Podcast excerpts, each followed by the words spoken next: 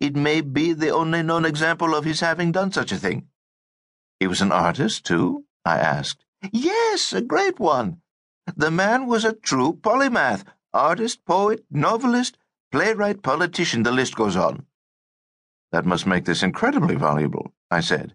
It is. What is the folded piece of paper that's sticking out of the last volume? Eh, it's just a bill of sale, Oscar said. It's of little importance, because I have an offer from a buyer to pay me a very substantial sum for it, vastly more than I paid for it.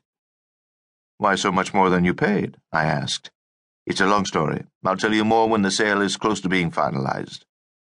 Oscar, how do you know that this is real? Tess asked. Oscar smiled, as if it was not the first time he'd heard the question posed. We can get into that too a little later, Tess. Let's just say for now that after a lot of research, I found what I call an authenticator, something that sweeps away all doubt. Do you have that with you? I asked. No. Well, why was someone trying to grab this from you out on the street? I asked. I'm not sure. There was another bidder for the book who dropped out. Maybe it was someone he sent, although I thought he was happy in the end. Perhaps it was just an attempted street theft, a random kind of thing. Tess gave me a sharp look, and I could tell she was about to ask the details.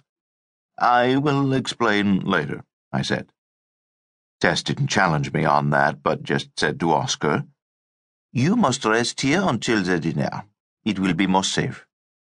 Thank you, Tess, I appreciate it, he responded, and made a slight bow in her direction.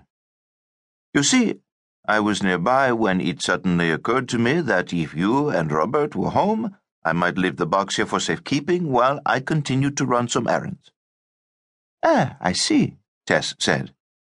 May I then leave the box here? Oscar asked. If I am being followed, and I don't know that I am, but if, it will be safer.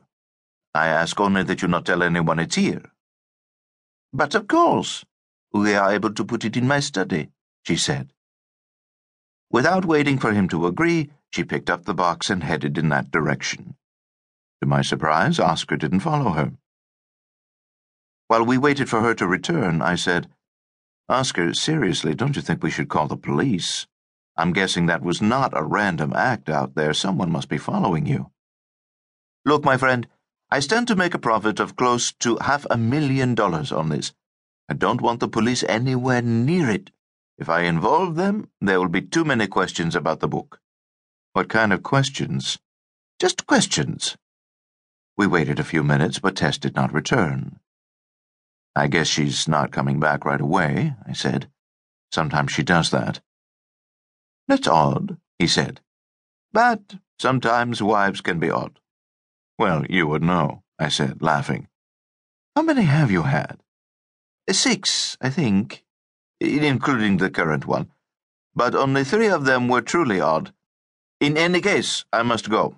I will be back for dinner at nine, and I am looking forward to it. Au revoir. When ten more minutes had gone by and Tess had still not returned, I concluded that she wasn't going to, or at least not right away. She was probably just puttering away in her study, doing whatever she did in there.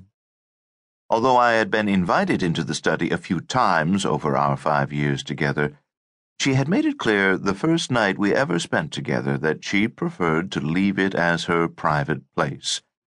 And obviously there were things in there she considered off limits. All the cabinets and drawers had locks, and one filing cabinet had a glowing green light on it, suggesting some kind of alarm.